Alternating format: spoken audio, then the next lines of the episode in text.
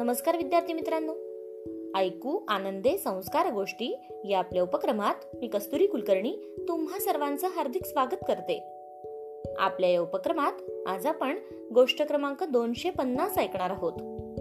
बालमित्रांनो आजच्या गोष्टीचे नाव आहे गुरुकृपा चला तर मग सुरू करूयात आजची गोष्ट. एकदा एक लहान मुलगा धिटाईने म्हाताऱ्या गुरूंसमोर उभा होता.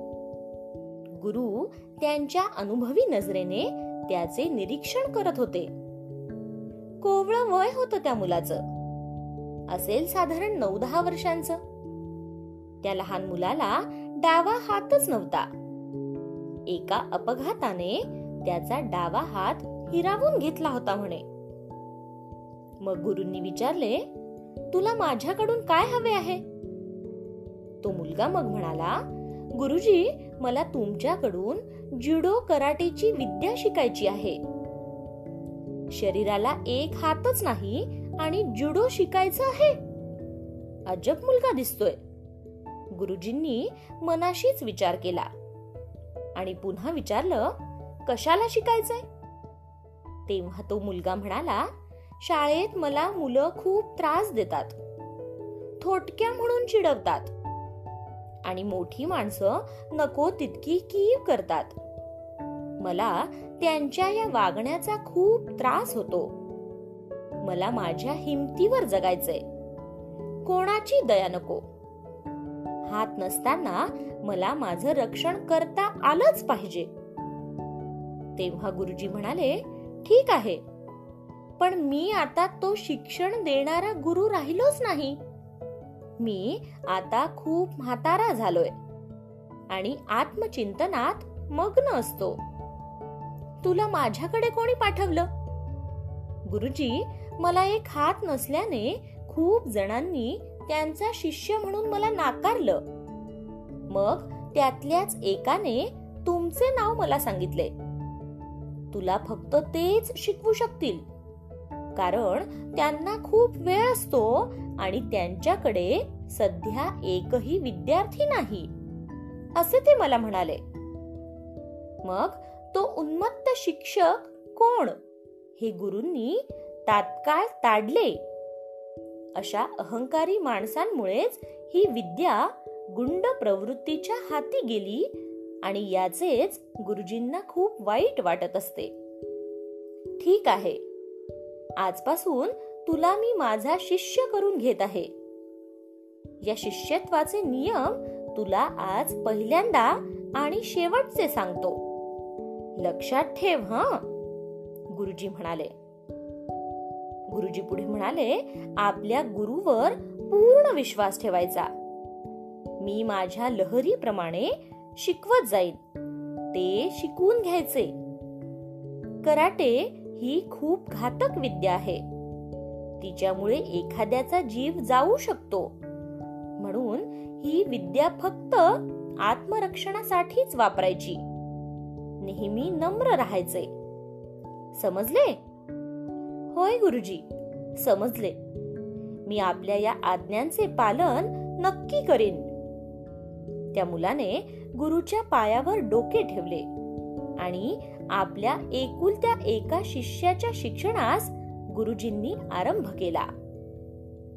एकच डाव गुरुंनी त्याला शिकवायला सुरुवात केली आणि तोच ते त्यांच्याकडून करून घेऊ लागले. सहा महिने हेच चालू राहिले. मग एका दिवशी मुलाने गुरुंचा चांगला मूड बघून हळूच विषय काढला. गुरुजी सहा महिने झालेत. एकच मूव्ह तुम्ही माझ्याकडून करून घेत आहात. नवीन डाव असतीलच ना? ते तुम्ही मला शिकवा ना? गुरुजी म्हणाले आहेत. अनंत डाव आहेत. ते आत्मसात करायला तुला तुझं आयुष्य कमी पडेल. पण तुला मी शिकवतो त्याचीच गरज तुला सध्या आहे. आणि इतकेच तुझ्यासाठी पुरेसे आहे. गुरुवचनावर विश्वास ठेवून तो लहान मुलगा पुढे शिकतच राहिला. मग बऱ्याच दिवसांनंतर ज्युडोच्या स्पर्धा जाहीर झाल्या. गुरुंनी आपला एकमेव शिष्य त्या स्पर्धेमध्ये उतरवला. पहिले दोन सामने त्या शिष्याने सहज जिंकले. पाहणारे आश्चर्यचकित झाले. एक हात नसलेला मुलगा जिंकलाच कसा? कोण गुरु असावा? मग तिसरा सामना थोडासा कठीण होता. पण त्या मुलाच्या सफाईदार आणि वेगवान हालचालींनी तोही सामना त्याने जिंकलाच. आता त्या मुलाचा आत्मविश्वास बळावला. आपणही जिंकू शकतो ही भावना त्याला बळ देत होती. बघता बघता तो अंतिम सामन्यात पोहोचला. ज्या शिक्षकाने त्या मुलास म्हाताऱ्या गुरुकडे पाठवले होते त्याच अहंकारी माणसाचा शिष्य त्या मुलाचा अंतिम फेरीतील प्रतिस्पर्धी होता. प्रतिस्पर्धी त्या मुलाच्या मानाने खूपच बलवान होता. वयाने शक्तीने अनुभवाने सरस होता. या कोवळ्या वयाच्या पोराला तो सहज धूळ चारणार हे स्पष्ट दिसत होते. मग पंचांनी एकत्र येऊन विचार केला. हा सामना घेणे आम्हास उचित वाटत नाही. कारण प्रतिस्पर्धी विजोड आहे. एक बलवान आणि एक दिव्यांग आहे. हा सामना मानवतेच्या आणि समानतेच्या दृष्टिकोनातून आम्ही थांबवू इच्छितो. प्रथम जेते पद विभागून देण्यात येईल अर्थात दोन्ही प्रतिस्पर्धी यास तयार असतील तरच. मुख्य पंचाने आपला निर्णय जाहीर केला. मी या किरकोळ मुलापेक्षा श्रेष्ठ आहे. यात दुमतच असण्याचे कारण नाही. हे सगळ्यांना स्पष्ट दिसतच आहे. तेव्हा मला विजेता आणि या मुलाला उपविजेता म्हणून घोषित करावे असे तो प्रतिस्पर्धी उर्मटपणे म्हणाला. मग तो लहान मुलगा म्हणाला मी लहान असेन. तरी मला हे टाकलेले उपविजेतेपद नको आहे. माझ्या गुरूंनी प्रामाणिकपणे लढण्याचे शिक्षण मला दिले आहे. मी अंतिम सामना खेळून तो जिंकण्यासाठी लढायला तयार आहे. त्या लढवय्याचे हे उत्तर ऐकून सगळ्या प्रेक्षकांनी टाळ्यांचा कडकडाट केला. जाणकारांच्या कपाळावर मात्र आठ्या पडल्या. कारण हे ओढवून घेतलेले संकट होते. थोडे कमी जास्त झाले तर आधीच एक हात नाही आणि अजून एखादा अवयव गमावला जायचा. मूर्ख मुलगा. पण त्या मुलाने काही एक ऐकले नाही आणि सामना सुरू झाला. सगळी मंडळी आश्चर्याने स्थिमित झाली. त्या एका अनमोल क्षणी त्या अपंग मुलाची जीवघेणी थ्रो केलेली किक. त्या बलवान प्रतिस्पर्ध्याला चुकवता आली नाही.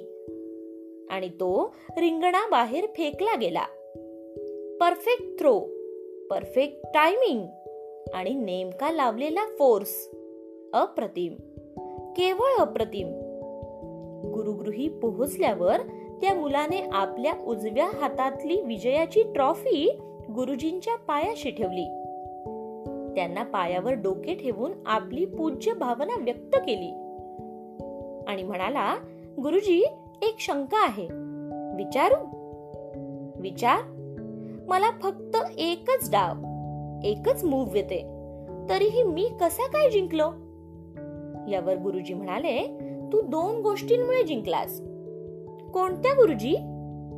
एकतर तू न कंटाळता केलेला सराव त्यामुळे तुझा तो डाव सिद्ध झाला आहे. आत्मसात झाला आहे. त्यात चूक होणे अशक्य आहे. आणि दुसरे कारण? दुसरे कारण हे त्याहून महत्त्वाचे आहे. प्रत्येक डावाचा एक प्रतिडाव असतो. तसाच या डावाचाही एक उतारा डाव आहे. मग तो माझ्या अनुभवी प्रतिस्पर्ध्यास माहीत नव्हता का गुरुजी? मग गुरुजी म्हणाले तो त्याला माहीत होता. पण तो हतबल झाला. कारण या प्रतिडावात हल्ला करणाऱ्या प्रतिस्पर्ध्याचा डावा हात धरावा लागतो. आणि तुला तर डावा हातच नाही. आता तुम्हाला समजले असेल की एक सामान्य एक हात नसलेला मुलगा कसा जिंकला? ज्या गोष्टीला शिष्य आपली कमजोरी समजतो तिलाच जो त्याची शक्ती बनवून जगायला आणि यशस्वी व्हायला शिकवतो तोच खरा गुरु. गोष्ट इथे संपली. कशी वाटली गोष्ट मित्रांनो? आवडली ना? मग या गोष्टीवरून आपल्याला एक बोध होतो बघा. तो बोध असा की आपण कोठे ना कोठे दिव्यांग असतो. कमजोर असतो.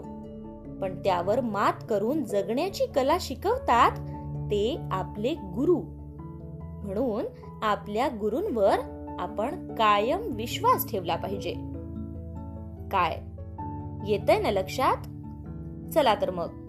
उद्या पुन्हा भेटूयात अशाच एका छानशा गोष्टी सोबत आपल्याच लाडक्या उपक्रमात ज्याचं नाव आहे ऐकू आनंदे संस्कार गोष्टी. तोपर्यंत नमस्कार.